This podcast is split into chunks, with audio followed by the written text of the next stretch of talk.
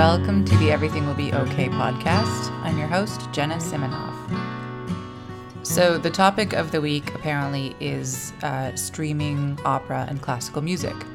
Um, obviously, this has been kicked into high gear since March. Everyone's been offering archival recordings um, a la Metropolitan Opera, or maybe putting out new content like Beth Morrison projects, and there's also just been a fair amount of exploration in terms of what can be created um, if opera is going to be consumed as a digital medium. One of the really cool examples that I stumbled across uh, recently was uh, an, an, operatic mini series by Manitoba Underground Opera uh, called Green Envelopes, and it was this very like you could, you could tell it it had been specially curated for for viewing like on YouTube essentially. Um, there's a lot of, of interesting content coming out that wouldn't necessarily work or wouldn't work the same way if it were going to be done for a live show. So, of course, there's this whole other bubble of possibilities if you expand the medium off of the stage.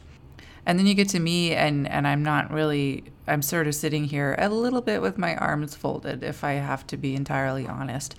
Like, it's a weak argument to say that I'm skeptical of digital opera because I personally have not been excited by a lot of it. But I guess that's my argument. You know, I've seen a few things that have really, you know, rocked my world.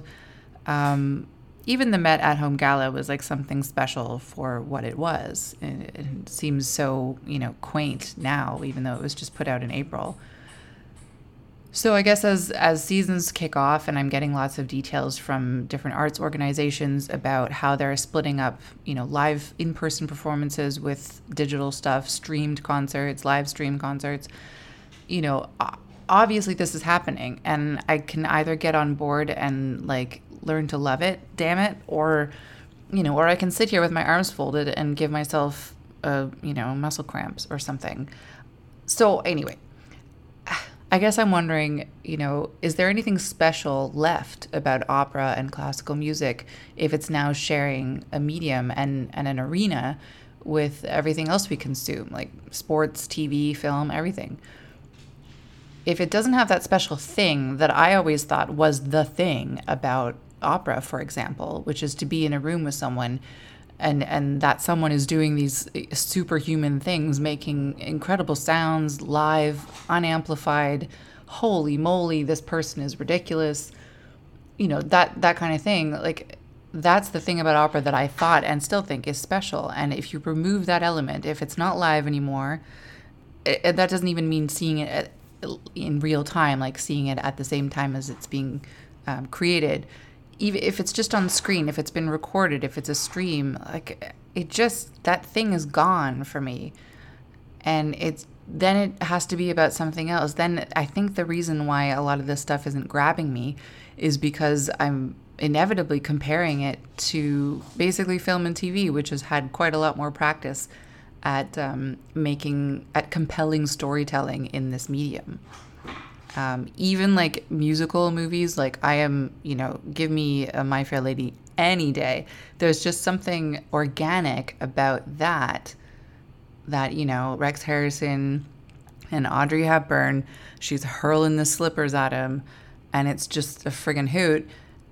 There's just something about that that I'm not quite getting from everything else, even if it's you know an opera that I love and performed at a really high level you know, I just can't bring myself to sort of sit for for a whole, you know, thing on Opera Vision, even though like bless you Opera Vision, you're amazing.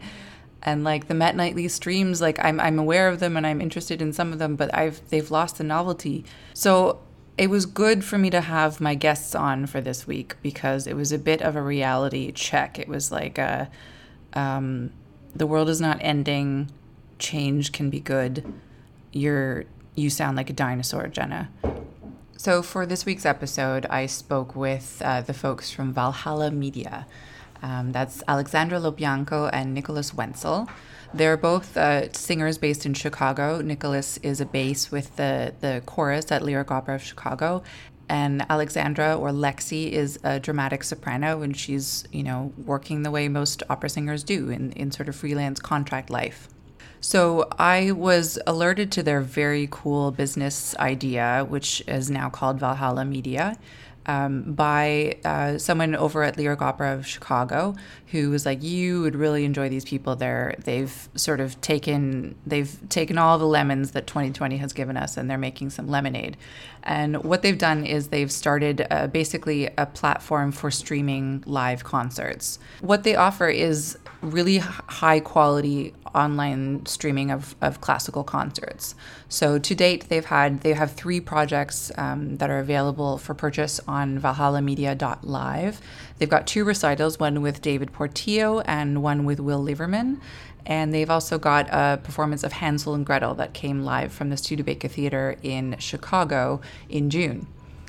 You know, Lexi and Nick are both artists, and so they're helping their fellow artists stay busy and basically creating work for them. Um, they their their whole thing is that they kind of understand where the artist is coming from and what the audiences want to hear, and they're they've really stepped up in terms of of turning a bad situation good. They're they're making work for their colleagues. They're getting creative about what is available to them in terms of tools like empty venues and great video and sound equipment, which they um, both had on hand. And we'll get into that when when you listen to our conversation. And they're also just addressing the fact that, you know, no, it is not necessarily safe for us to go to hear live music or see live theater the way it was in 2019. So now what? You know, instead of whining the way I, I you just heard me do, they they're moving on ahead with the yes and option, which I find um, very, very, very encouraging. So it was really cool to speak with Lexi and Nick from their home base um, near Chicago and I I think that they changed my mind a little bit on on digital opera and streaming opera. Uh, and I really encourage you to check out their work because it's all about it's a you know it's about monetizing the idea it's about getting the artists paid getting the artists busy and getting them excited about their work again which i know is um, it can weigh on people especially if we're you know already six months into this craziness so, yeah, please enjoy my lovely chat with the folks from Valhalla Media. Boom. All right. So, I've got two people. This is the second time I've interviewed two people at a time, and I always feel slightly crowded. Wait, what, what, are you saying? I don't understand. never two singers. oh, Lord. Yeah. Dramatic soprano and a bass. Oh, my Lord. Some I mean, but that's always how it goes, right? hey, traumatic soprano. That's true. You have to live with me. yeah. The mezzos and tenors get together, I find. Mm-hmm. And then, like, the polar opposites. It's always like a bass with a super soprano. You know. Yeah. Super bass. super bass yeah. yeah. Um, so where are you guys? Are you guys talking to me from Chicago then? Chicago-ish, uh, Park Ridge. So we're just outside the city, okay. right by O'Hare. Yeah. All right. I've been to O'Hare, but yeah. that's really all I know. Over our house. You've probably flown over our house, quite honestly. probably. so, I mean, how are you guys? How, like, I'm up here in Canada, and everything I read about the states is terrifying. How are you guys doing? Um, we're managing. Uh, I, would say your yeah. assessment's probably pretty accurate yeah. here, and I can't imagine what this looks like from the outside. But yeah. you know, we're doing our best, and we're we're we're finding our way through. You know, being in the suburbs, we're a bit in a bubble right now. So yeah. uh, we don't get in, obviously because of quarantine, uh, we don't get into the city very often. So it's it's um, it's not as obvious how bad it, it is to us. Right. Let's put yeah. it that way. Absolutely. Right. And I mean, but you you both have been doing a little bit of travel, is that right? Well, I have, yeah, I have. I was just in Seattle um, with Seattle Opera. Uh, they are doing their virtual season, and I, I was lucky and very lucky, um, and to be called um, and to go and sing some Cavalleria Rusticana and Santuzza for them, and it's a role that I'm obsessed with and have been since the first time I saw it on stage at the Met, and probably the reason I fell in love with opera to begin with so to be able to go out to my one of my favorite companies and favorite cities to sing it uh, was really excellent. And sing with Greg Gregory Kunde and um, mm. Christina Scheppelmann and and be in the McCaw Hall again was oh so nice. Yeah, yeah. How long had it been? Ooh, well, we started well, un, unless you count Valhalla Media, um, with our with our uh, debut uh, weekend with uh, Hansel and Gretel.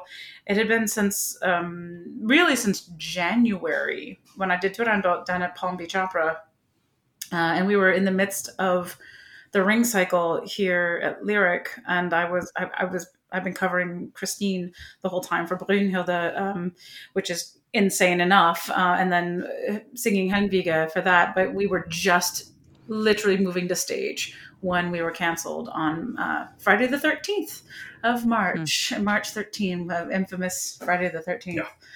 and Nick was, it was the first time Nick and I were going to be able to sing together since we had met on stage at Lyric five and a half years ago. Except for that one unplanned uh, day of Elektra. Oh, that's true. Yes. Jumping in of Elektra was insane. Yeah. oh, cool. And, and so Nick, it's been about as long for you singing uh, wise? Yes, absolutely. Um, the last rehearsal that I had actually at work was um, as a member of the regular chorus at Lyric Opera was the day that Lexi jumped in for uh, Christine Goerke uh, in rehearsal. Um, and uh, that was the last time that I've sung anything in a professional setting.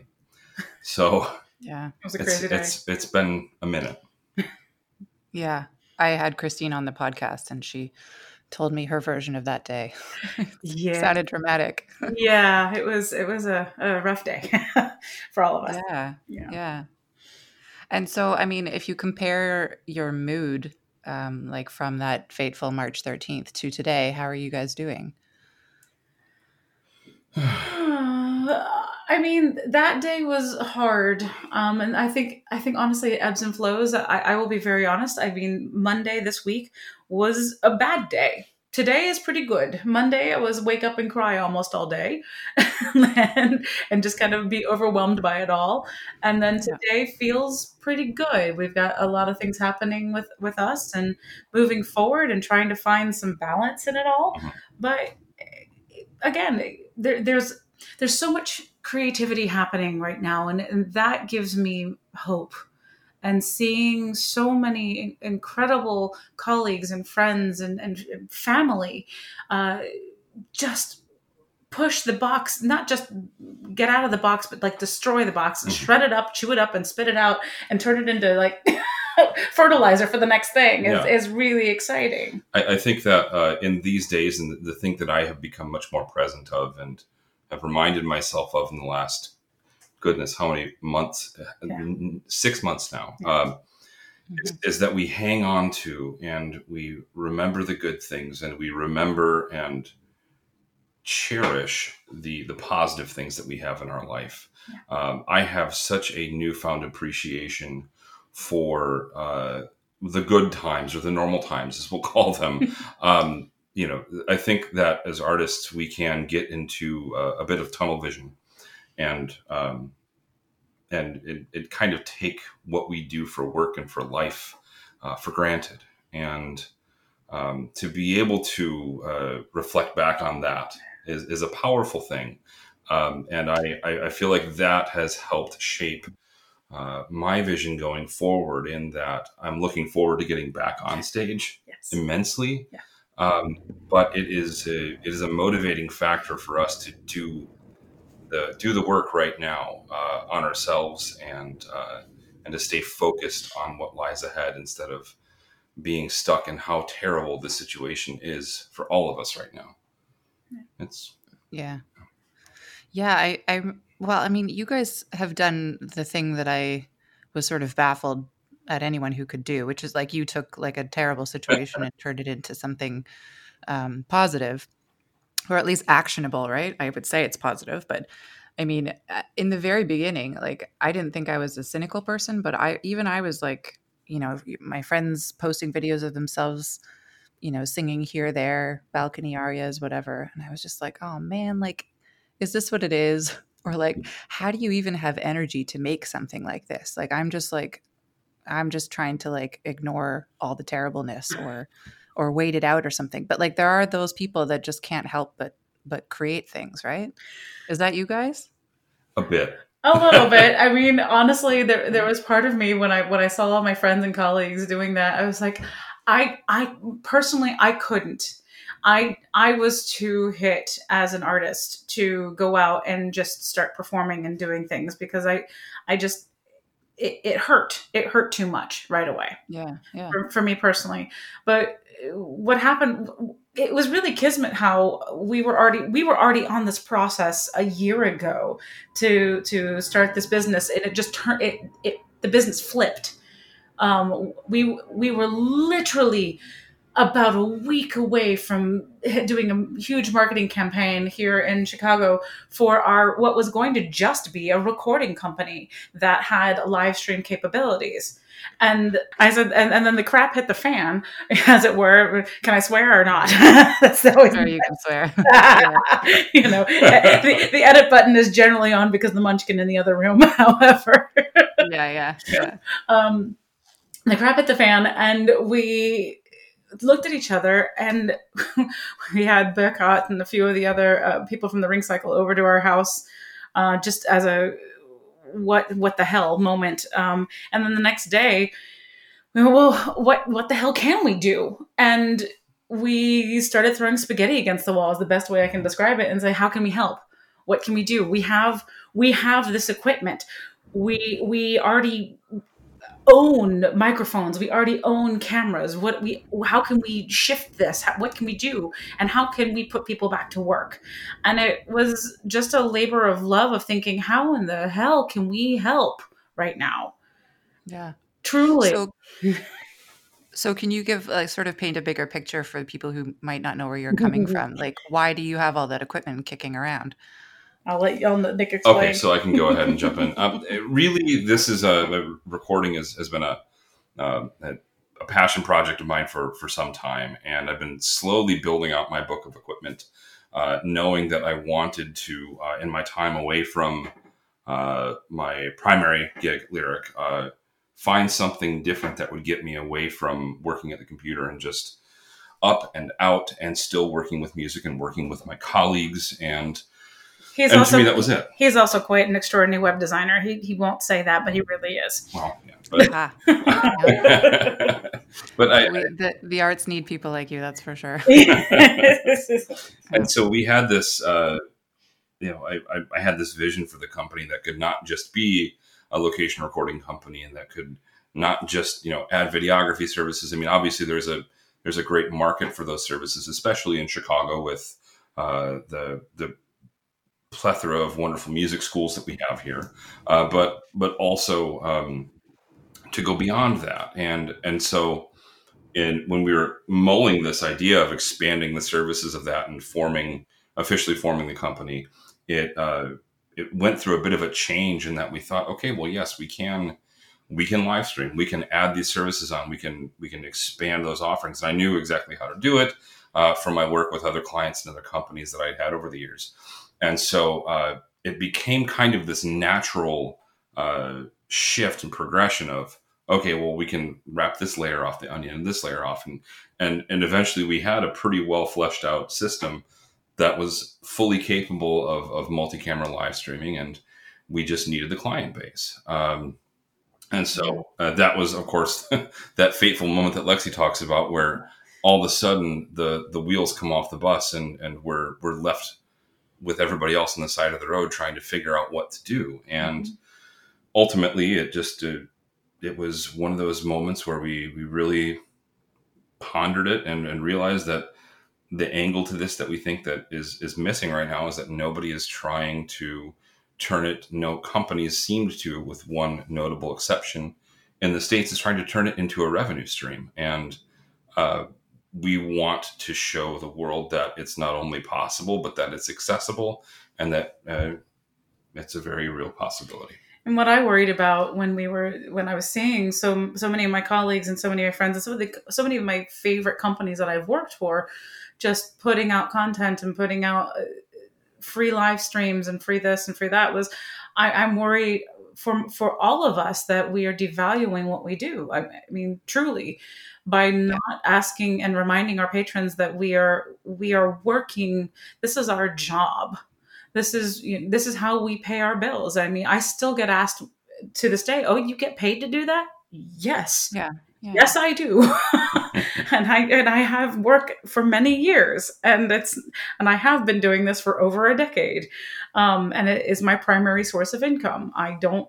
I, teaching is my only other thing that I do, um, and it was about valuing and really reminding our audience and our patrons that we we need them in a way that we can't describe right now more than more than ever yeah and so so what you're doing is you've been working out of basically empty venues Yes, yes. we've been yeah. uh, empty venues. Uh, the Studebaker Theater was our first venue of choice, um, yeah. and the uh, the corporate, I want to say corporate clients, uh, the the producing organization uh, that we are now partnered with um, and presenting their performances, uh, Chicago Opera Theater, they um, they will be operating out of empty, empty venues as well. Mm-hmm. Um, the Studebaker, the Studebaker and, and the Harris, the Harris yeah. Theater here in Okay, yeah and we've also started doing some partnerships with places like there's um, the mu- beautiful museum home uh, house,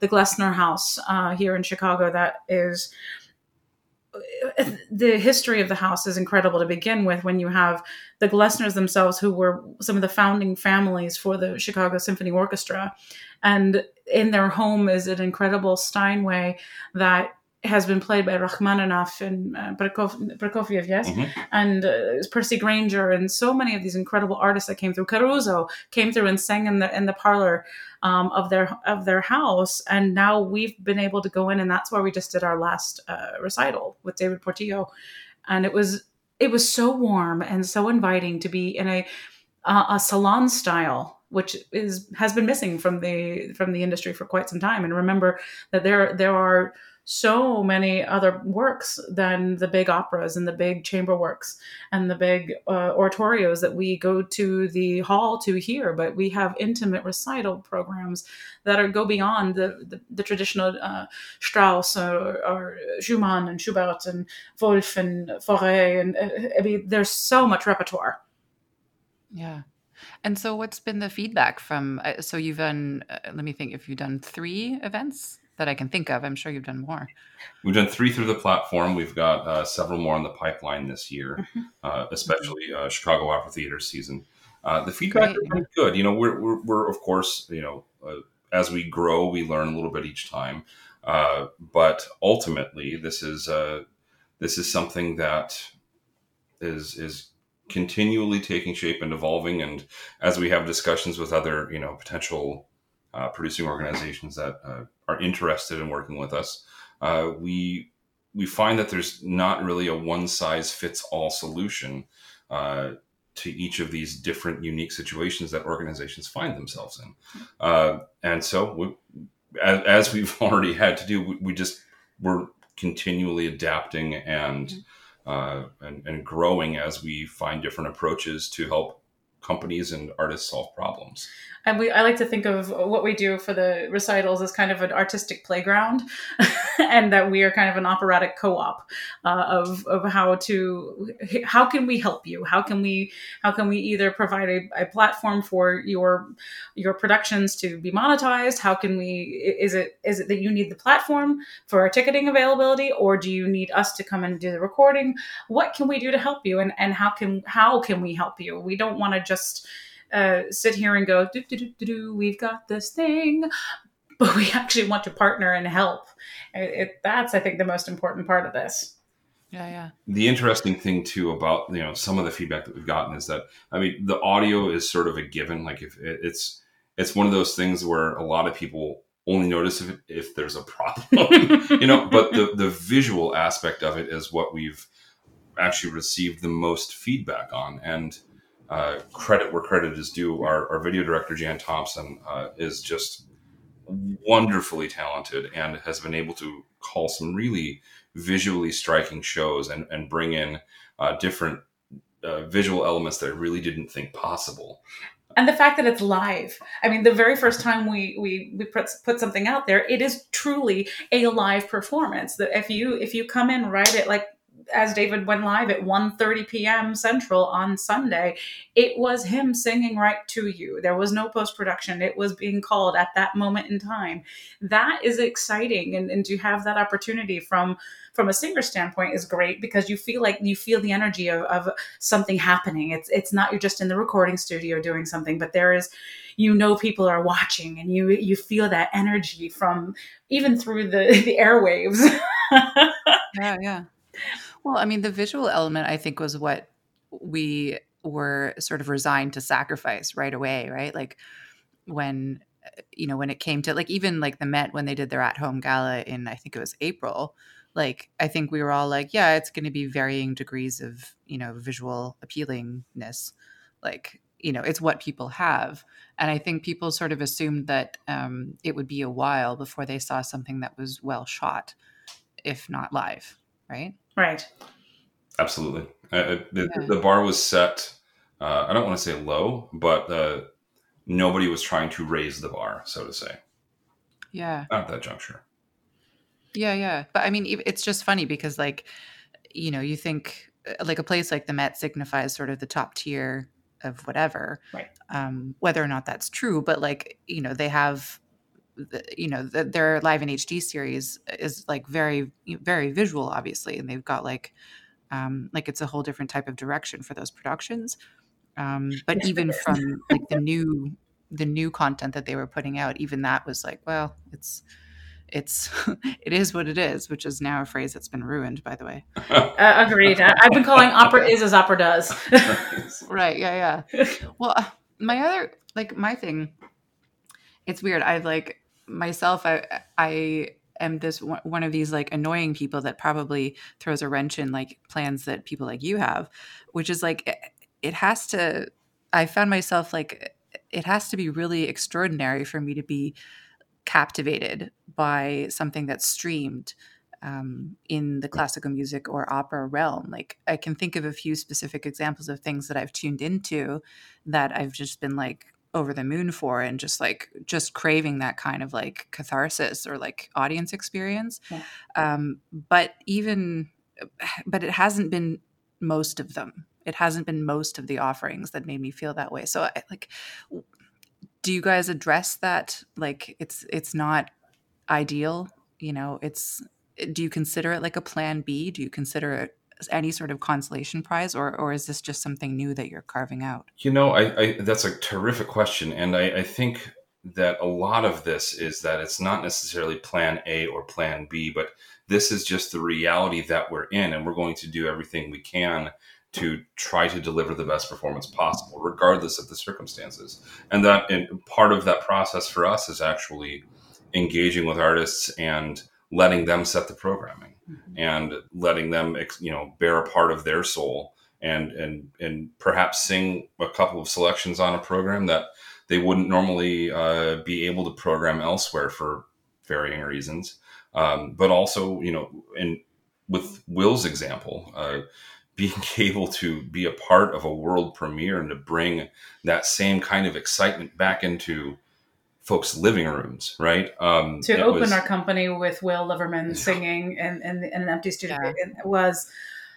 I be I was the only person in the house other than the camera crew, and I can tell you that I wept like a baby.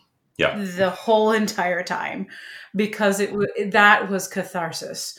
That was sheer brilliance. It was it was magic in the hall. I mean, Paul and Will were just stunning. Right. I really think that but Will. It, oh, sorry. I mean, but but I consider like I I imagine that it was so cathartic for you partly because you were in the room with him. Like I, I wonder what it's like on the other side. I'm not saying it's not, but like that's you know, live performance has always been like miles ahead of anything else in of terms course. of an enjoyable thing for me, right? No, absolutely. The the there's nothing there's nothing nothing in the world that will take away from the experience of the human voice and music live in a hall. I we Nick and I both believe that and we've we've never said that we're trying to replace that. We are just trying to augment it. We're trying to add to the experience by making it as close to the hall as we possibly can from a sonic standpoint from a visual standpoint it is it is not about us taking away from that experience, but truly trying to help give people a piece of it or as close as we can in in a time when we when we physically cannot do it. Yeah. The other part of that too is that you know when you're in a big hall you get those acoustics. You if you got the right miking setup you can make it sound as close to uh, an in-person sound as possible right? But those cameras and if your placement's right allow you to get up close and personal with the artist that is that is on stage. And it, it again it doesn't quite bring you there but it brings you very close. And in will's case i mean i think it was so successful because will is such a vulnerable and honest performer. And uh, yeah yeah. to hear him in rehearsal uh, i mean i i don't know how he was able to get through Shawn's piece two black churches without completely breaking down. And and i know that he he struggled Yeah. a bit with that just because it's such a raw piece and, and and the subject matter is is just heartbreaking. But to be able to bring people up close into that um, I, I think is is a large part of what made that concert so successful in conveying that emotion and and bringing people into the experience I think Yeah. it's about the intimacy, uh, as you said, just said. Some we can be washed by the, the sonic joy that is the acoustic environment of the theater, but sometimes it we don't we feel a little put far away from it all because we're up in the balcony or or and we're not seeing those really intense emotions on the performer's face unless you have opera glasses or this uh, whatever you need to help you see the, those faces um, but to have that intimate vision of what they're going through is really special. Yeah, yeah. You know what? I've I've wondered. I- I've I think I've unpacked. Just listening to you guys talk, I think I've unpacked one of my like weird knee jerk reactions to streaming opera. Um, and it's not it's because it's not because it's a terrible idea or anything. I think my like fear is that you know when very industrious creative people like yourselves go to try to like improve the experience of of this kind of medium for like taking in classical music. It's almost like i'm like well well don't don't improve that version because i'd like us to just like be motivated to get back to quote unquote normal like if you make it too good for us to see stuff and we don't actually have to be in the room with with the concerts then then i have this irrational fear that the actual live events will fall out of fashion because we can get a pretty good one in something like what valhalla is doing But we've had that for a long time with the Met and HD uh, opportunities, and so this Yeah. is not new. Uh, It's it's just different, and I Yeah, yeah. think I think those of I think it will open a door to people that miss being in the hall, but maybe maybe perhaps they're stuck uh, t- taking care of an elderly family member, or they're they're stuck in. Uh, continued health care for themselves for some reason but they miss going to the concert hall it's it's not about the people that miss going to the hall i think that, those of us who miss going to the, the theater will always go to the theater let's be honest there is something about going and getting my glass of champagne and sitting down in my little in my little spot as uncomfortable as some of those seats are and we know they are um, and opening my program and saying oh this is going to be a great night and then sitting back and being washed in that experience. But there are so many people now that whether they're risk averse, whether they are uh, just stuck for whatever reason, that perhaps they can't come. And Yeah, yeah. this would be a, this is an augmented reality so that they can be as close to it as possible. Yeah. Yeah, I know it's a, a, a consideration for the companies, even, you know, even if their, you know, respective governments allow people to come back, um, you know, especially with opera that, you know, traditionally has an older um, demographic of subscribers, you know, the people might be spooked to come to a show, even if it's allowed. Right. And and that that is scary. And so we want to provide a space for people to have that opportunity and still be able to feel like they're part of the experience. And it's it's scary enough to go uh, quite honestly, it's scary enough to go back in the hall as a singer. Um even with an empty hall. mm-hmm. and to be to walk into those theaters and and say, okay, I've so, so far this summer I've had six COVID tests. Six. Wow. um, for many reasons, but um, yeah. one in order to feel safe and to make my colleagues feel safe, I need to do that. That's important. But it's also still scary when you walk in that door and you realize I have to be around people again. And I love these people and I want to be around these people, but it's scary. Yeah. Um, I wonder what you guys think because you're in it more deeply than most. Um, what kind of opera, whether it's a, like a traditional production or a concert like like you've been doing, what translates well into a screen media? Like, do you think it's it's just um, is it the way it's shot or the way it's captured in, in sound, or is there something about the programming or the kind of performing, or you know the specific opera that you choose? Like, does everything translate well to to screen, or what do you think the recipe would be? You know, I think it really depends on uh, on the skill level of, of the director and the shot selection. I think that uh, c- comedy, obviously, just because it's a very uh, it, it's so uh, in, in, our case is a lot of times centric on translation and uh, expressiveness. That that translate and can translate quite well. But then you've also got the difficulty of making sure that your titles are timed appropriately, as you do in the theater. Um, I think mm-hmm. that uh, dramatic opera. Um, it, can I simplify? I'm going to simplify you, it. You Honestly, it's about if it's a good story, just like just like film, just like television. If it's a good story, it's going to translate. If you have if you have great interpreters of text, if you have great artists uh, in the pit conducting, you're gonna get a story that translates because it's easy for a uh, especially someone like Jan, who uh, is also has two two degrees in music and composition, and so she understands opera, and she's she's worked with Barenboim and quite a few other people, um, mm-hmm. but she having someone who understands the the medium allows for a very musically called production, as opposed to just shot to shot to shot. It's not right, just yeah. about the go camera two, go camera, you know, whatever. But it, it's with the music and how that functions as the the phrasing. It's part of the storytelling, and I think that is what makes a really great opportunity for film. Um, and it, it, really does come down to the the facial. Exp- it's people who are expressive when they sing.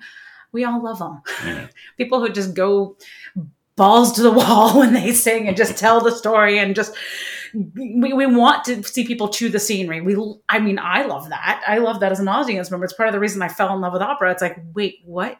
How, how yeah. are they how are they laying on their back to sing this duet? I don't understand. I thought right. I was going to be a clarinetist. I thought I was going to sit in the pit. Uh, yes, Chris yeah. and I have way too much in common. That's right. Oh, you guys are twinsies. I mean, I guess I'm wondering, like, how much do you think uh, the this kind of programming is in competition with something like Amazon Prime or like Netflix? Like, I guess I'm thinking of things things that distract me, even if I'm having a wonderful time, are like bad wig lines and like you know what i mean? And like all the stuff i'm like that cup is totally empty. And like that is a bad fire prop. Like just things that you're like, yes, we forgive these things because, you know, in normal circumstances, you have the gift of distance or something in a, in a large house, for example. But like, you know, because opera singers are not trained the same as screen actors, you know, even when I, one time I spoke with Sondra Radvanovsky, she told me how, how horrible it was one night when she the first met HD broadcast that she did, she decided to like quote unquote sing for the the like the the cinema audiences.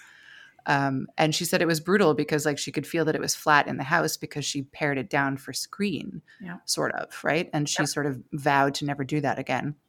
But like I'm, I sometimes use my husband as like a as a litmus test because he's uh he's a, a technology guy and he's not an opera guy. He's seen way more opera than he ever thought he would since he's met me. but, but like but he's the one that will catch like you know it, it, you know he'll admit you know it didn't quite grab me because you know he was he wasn't looking at her. You know he was looking at the conductor or he was you know he didn't that knife isn't real or that you know you know these kinds of things that we get such a high bar in film and tv and opera singers are not always trained for that kind of thing. And so i wonder how much we need to sort of do we put them in the same category as as sort of screen media Mm. Uh, we we've been going back and forth about actually having this conversation when we're we actually had this conversation before we did Hansel and Gretel. It was are we documenting this or are we filming this? And right, which, yeah, which yeah. is this and how is it going how does it translate and which which is it going to be? And there I know that as a teacher, I've looked at all of my students and I've said you need to get film acting training now and I've actually told Yeah, them yeah. to, and I've actually provided one uh, workshop with a, a dear friend of mine who is a, a SAG-AFTRA actor who's come on and, and done begun doing classes for them. Um, but it it's it is a new medium, and it is a it's a scary one, especially with how um, uh, visual and pretty things have to be.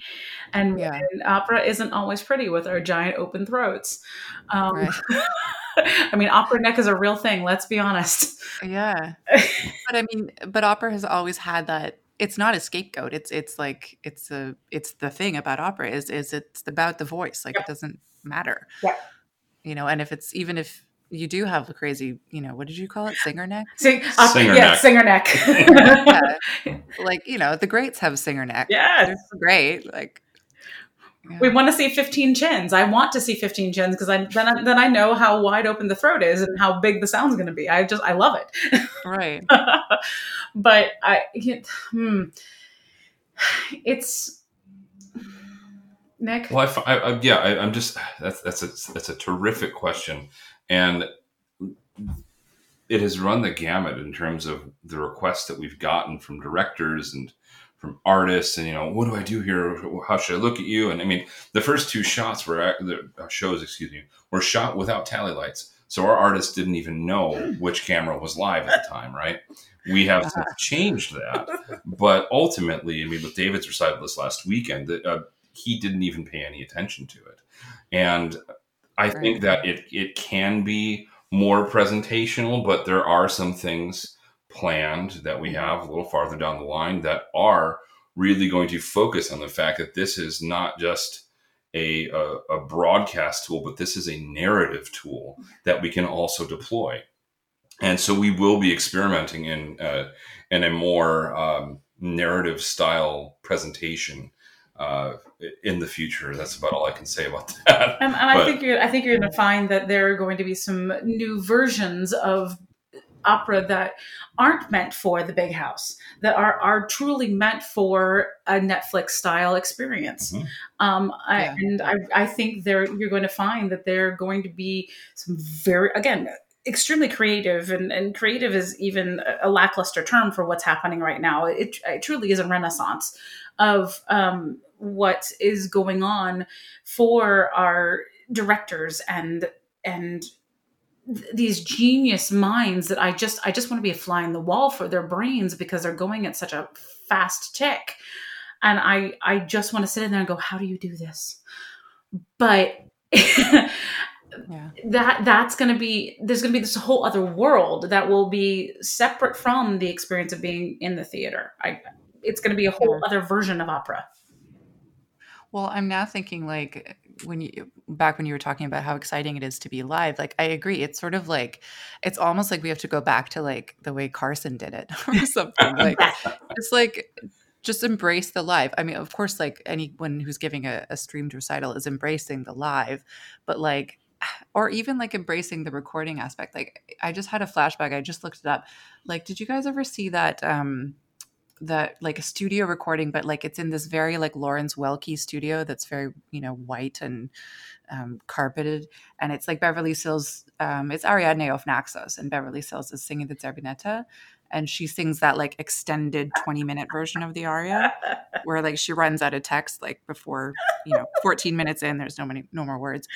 and like the whole thing is done obviously it's meant to be filmed everyone's like in evening gowns but they're all sitting at music stands in this like very plush studio and it's sort of like embracing the fact that like yeah we're all sitting with our music and recording this thing and you're you're just watching and it's a bit of a novelty that you just get to sort of watch this part of it Yeah. you know I, I I always think about the the Birgit Nilsson recording of Götterdämmerung when they bring in the horse. Right, yeah. You know, Yeah. it's like, hey, Grane. Oh, there's actually Grane is here. Um, and right yeah those are really we all know those moments especially if you're an opera aficionado or geek or nerd or just passionate about the art form we all kind of have gone through those down those rabbit holes to find all the fun things and i think i think things like la Gran Scena and uh, are going to come back and we're going to have more creative comedy going on and uh, Mhm. I, I- which i hope i'm ho- i'm desperate for it i think we all need a little levity right now yeah i want like the next Anna Moffo show Yes, Anna Moffo or Anna Anna Russell or Victor Borge. Megan Borg. Oh. Yes, oh yeah where's the victor borge when you need him right. No kidding. yeah Maybe maybe um maybe the drunken tenor will come on and do something for us. oh yeah we love him Rob. i uh yeah maybe I'll, we'll call our our buddy lang lang or something yes. See. Um, so I wanted to ask you too about um, like getting off the digital um, opera train just a little bit, and more just in like sort of the role of the arts these days. Like, it seems it, it for me. I felt almost like insecure about my like apparent dependency on the arts when when everything stopped for a while like i didn't really know who i was or like what i would do with my days or I wasn't even able to organize my social life with any without any of these events, right? Um, and then in terms of what the role of the arts is, like I've always been proud to say that it's an industry. It's not just like a, a an institution of society, even though it is. But like it sort, it seems to elevate it when you're like it's it's a business, it's an industry, it's it's this thing that that matters so much that people get paid to do it. Um, and when that part of it stops, I'm sort of at a loss. I mean, what do you guys see as the role of the arts currently? I think that oh, I, I want to, uh, in terms of the role of the arts and and not just what uh, it plays in our society, but how we've dedicated our own lives to making art and to being a part of that art and to finding our livelihood in that art. There's a really great quote that I'm going to actually read, and I just I had this little book sitting on my desk. I know you can't see it, but um, He's holding it up. I'm holding it right now. Uh, Okay. you can actually yeah. see it. Um, and um, this is a notebook that I, I've kept with me that I dictate important meetings and things like that into. But this is a notebook that was given to me by my art teacher, uh, my high school art teacher in 2002. Oh gosh, that really dates me. Um, That was a and he wrote me a note in the beginning of this, and I've read this to Lexi once before, but I think that it's absolutely important um, and, and something that, that bears repeating. Uh, part of this letter says, as, as you move on into your chosen career, I hope that you always continue to keep that creative fire burning within you. Above all, please remember that it is more important that you be an artist, musician, or actor rather than a performer. An artist, visual, musical, etc., plays and creates from his soul, while a performer of those same disciplines just puts out his craft. So Mhm. it is our job to create. It's not necessarily our job to get out there on stage. No. It's our job to make something of this world and to help make this world a better place. And regardless of whether we're on stage right now or if we're working behind the scenes to try to find and innovate and pivot, which I hate that word now, um, it is it is that's our job. Our job is to be creative and to if that means innovation, if that means finding ways to uh, connect and give people catharsis, whatever that is. If we're creating, we're contributing, and we're doing something to help the world right now. Oh, I will uh, completely stand behind Nick. I'm, I'm teary. I just I'm thinking about that, and uh, you know, as an artist, I, for the past 10 years, I've been struggling to climb the ladder of, of the industry and just just working my way up slow and steady and bullheaded bull in a china shop many times um, making mistakes and trying to correct those things. And, and along the way i constantly question what is my what is why am i still here? What am i here for? And it was actually ironically during ariadne auf naxos um, i was singing my first ariadne in austin. And it was then that I realized how much I have to do this again. And, and, that happens to me probably every six or eight, eight months, probably. But that one in particular was just a transformative moment of saying, you're this is what you're here to do. This is why you're on this earth. You've known it, you haven't believed it for a while. Believe it, reinvest do the job, do the work, and create. And it really is about being creative. And the the role of the arts right now is is such a varied one. For some people, it's about comfort. For some people, it is catharsis, and some people, it is about distraction and just being entertained and losing themselves away from the realities of this insanity because this this is insane. We've had murder hornets. We've had yeah, right. COVID nineteen. We we we have let's put it mildly a interesting political environment in the United States for the past years. Um, and I mean, I can't look away. it is it is a literal train wreck. Let's yeah. but anyways, but but the the arts are so versatile that I think they're exactly what anyone needs when they need it. Yeah. Whether it's they, I, I know for me, I sometimes will pull out a coloring book and just sit and color for a while. Mm-hmm. And sometimes that's my escape. And I just want to color my Winnie the Pooh color book, coloring book that I've had for years. and it makes me feel better. And sometimes it's putting on opera, and sometimes it's listening to Kidz Bop with the Munchkin, and yeah. and sometimes it's dancing in you know, dancing in my underwear. Let's and being stupid. Yeah.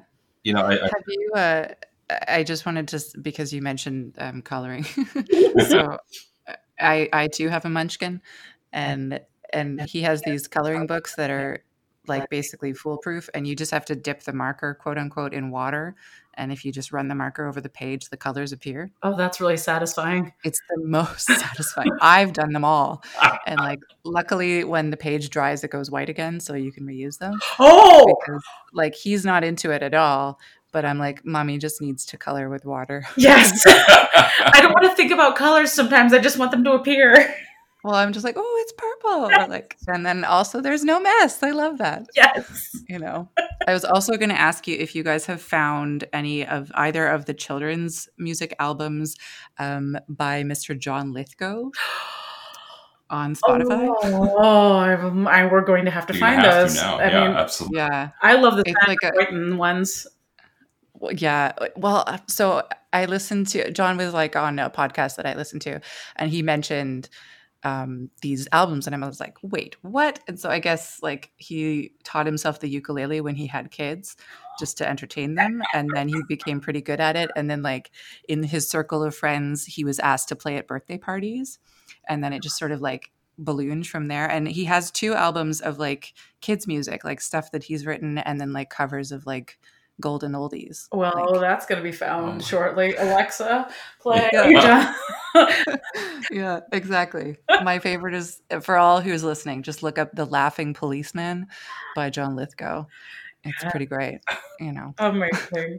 but yeah, no, like that's the kind of thing that like, you know, I watch my kid bop around and that's the role of the arts for me right now. Yeah, exactly. Watching Lila, she'll literally um, this morning or yesterday i heard her sing everything from La donna è mobile to yeah. to uh, the triumphal scene from aida. Yeah she was staging her animals marching around her room humming the triumph oh yesterday. Just yeah, yeah. let's lunch. You're, and, you're raising a little nerd. I'm okay with that. I mean yeah. when she asked me what's Wotan saying? Really? Oh god oh wow. How How old is she? Eight and a half. She's in there. Okay. but this was like three years ago. All right. That's, that's, you know, Yeah. the kids of opera singers, that's a whole other thing. It really is. Yeah, I did a on my blog on Schmopera. I did an interview with like a few like adult children of opera singers oh, Boy. about like growing up running around the theater and like they're all very well adjusted. Are you sure? Yeah, well, they seem to be on the record anyway. I mean, they grew up on in the theaters. Of course, they know how to be. Exactly. I mean, it's not at all how I grew up, but I know that some of my favorite memories backstage are when kiddo all of a sudden surprises me or runs up to me and I'm you know getting ready to walk on stage and all of a sudden I hear "Daddy," you know, and Yeah, yeah, I know. it's the best. It's such a cool like uh, I don't know. It's like a humbling thing, and you're like you can be proud of your kid and proud of your work at the same time. yeah. Yeah, You know.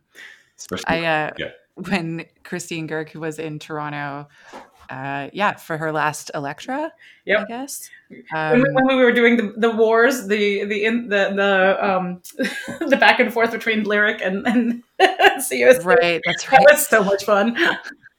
Well, I also like we were catching up uh, the last time uh, my son had been born since the last time we spoke, and so we were catching up, and I showed her this tiny little video of of my son like doing a weird twerk like dance that I didn't teach him, but like it seemed to come naturally, and so she's like, "Oh my god, I'm going to work that into Elektra's dance." And I'm like, you are not. And she's like, I am. So she's like, send me the video and then text me the night that you're coming to the show and I'll work it in. And she did. like, of course she did. And I tried really hard to like get an archival recording of that night from from the COC. I like I was like, I'll buy it. I'll whatever. I just I kind of need to show that to my kid in the hopes that he'll appreciate it when he's like 12. That's amazing. You know, Hunger. like I was with my good friend and she's like, "Oh my god, that's Alex." Ah, Yeah. I know. See, like artists are lovely people and they need to stay among us, you know? Yeah. Yeah. Most definitely. Yeah. And and, and and I mean, it's a family. Uh, the Yeah, for sure. the first time I met Goerke, I mean, it was all right. I adore you, and done. Yeah. and we've been close ever since. And then um, just being able to come up in the ranks and work with work with such incredible people like Christine and uh, like Elsie and um, Mhm. and and Sondra and I, I, like Sondra in particular. I was supposed to sing my uh, seventh Tosca this fall at at Lyric, but it was I was doing the last performance and Sondra was doing the rest. So it Mhm. really I wait okay, I, but I have to follow Sondra. I don't want, uh, but Sondra. but I, Yeah. yeah, yeah. yeah, But she's I mean she's she's lovely. amazing. She's absolutely Yeah. amazing. And Yeah, I mean you have to be I don't know, you have to be a normal person to like get your head through this game, I think, and have a have a long career. yeah. Otherwise you'll make yourself insane. I mean, I think we're all a little bit insane in order to deal with this career. But Only relatively. I, as a, a, a colleague of mine uh, said, you know, there's normal, normal, and then there's singer normal. And Yeah, you, you true. are within the singer normal, and that's good. I was like, well, good. Yeah, yeah, yeah. um, so aside from all the music stuff and all the jobs and stuff, yeah. um, I mean, is there anything that you can admit, like the the more banal and unnecessary, the better? Like, what's something that you really miss that you can't have right now because of quarantine? Oh, Cubs baseball live from the bleachers at Wrigley Field. Holy! Oh, I'm a season ticket holder. We- We we have two seats in the bleachers at Wrigley, and we uh, we're lovely. Uh, had got a lovely refund of uh, this year's games, but it's been uh, it's been something I've definitely missed. Extra yeah. I, comfort. this sounds so dumb, but I I miss like leisurely grocery shopping. I hmm love groceries. I love to Yeah. go and look at everything and touch it all and see it and smell it and and figure out what's going to go with what and, and just be I able to enjoy the experience of grocery shopping and going to the farmers market and Yeah. going, Farmers to a, market. movie, going to a movie would be really nice. you know, I'm meeting up with uh, our what used to be a standing movie night group. Of it would happen like once a year when everyone's in the same city. So no movies, but we're going to a backyard party. Oh, that's nice. We haven't even done that really. We've been We we've been Jaws this summer. Well, but yeah, it was everybody was outside and we were masked and you know that Did you say Jaws? Yes. Jaws. Yeah, uh, one of our neighbors down the street had a uh, an outdoor movie night, and they got a big old projector and had Oh, everybody bless them. right. separated out by ten Mm. feet in their own little circles, and everybody had masks on, and we all watched Jaws. I mean, So good. it was right. so good. That was probably one of the more fun nights we've had since COVID hit, really. yeah, And Yeah. now, now that the weather is turning uh, chillier here in Chicago, Yeah. I'm sure it's a little chilly up in Toronto too. Um, yeah. yeah. We're looking forward to buying a fire pit or building a fire pit in the backyard because we we just bought a house last year, and so we- Nice. we've been gardening and doing all the things. But I miss Yeah. having people over to the house and and sitting there and oh and hugging people. I really miss hugging people. I know. Oh, I miss like I miss not questioning my social interactions Yes. as much like cuz like when you see people you're like I I can't we Uh. can't touch but like please don't think I'm rude but like don't make too much of it Yeah. because everyone knows what's going on but like you know you just feel weird we've yeah. I, I'm really gonna look forward to the days when we don't have to flap our elbows at people. Just to be like, hey, nice to see you. you know, like, just I yeah, know. can't wait for that. I to know. get done. El- elbow hugs and toe kisses. Yep. hmm I, I miss I, I I dearly miss all of my colleagues uh, at, at work and at the you know being in a, a unique position between the two of us where I when I'm going to work and going to sing I go and sing with the same people every single night for eight months out of the year. And um, it, it's a it is such a, a a joy to be able to do that. And uh, I miss my people. I miss my colleagues. So if, if anybody from from Lyric is listening man uh, I can't wait until we can all get together and make music again. Yeah. Yeah That's such. I'll make sure to send this to the wonderful Magda over at Lyric. Oh, Yeah, Magda, we yes. love Magda. We love Yeah. her so much. Hi Magda Yeah. Um, well, look, guys, it's the name of the podcast. So I have this running gag where I ask all my guests, Lexi and Nick, will everything be okay? Yes, without a doubt, we are going to get through this one way or another, and I firmly believe that opera's best days are ahead of it. Absolutely. I'll, I would wholeheartedly agree with Nick's statement. It's we've got a long road in front of us, and it, the the star is shining bright. It's time to You grow. heard it here first. It's time to grow.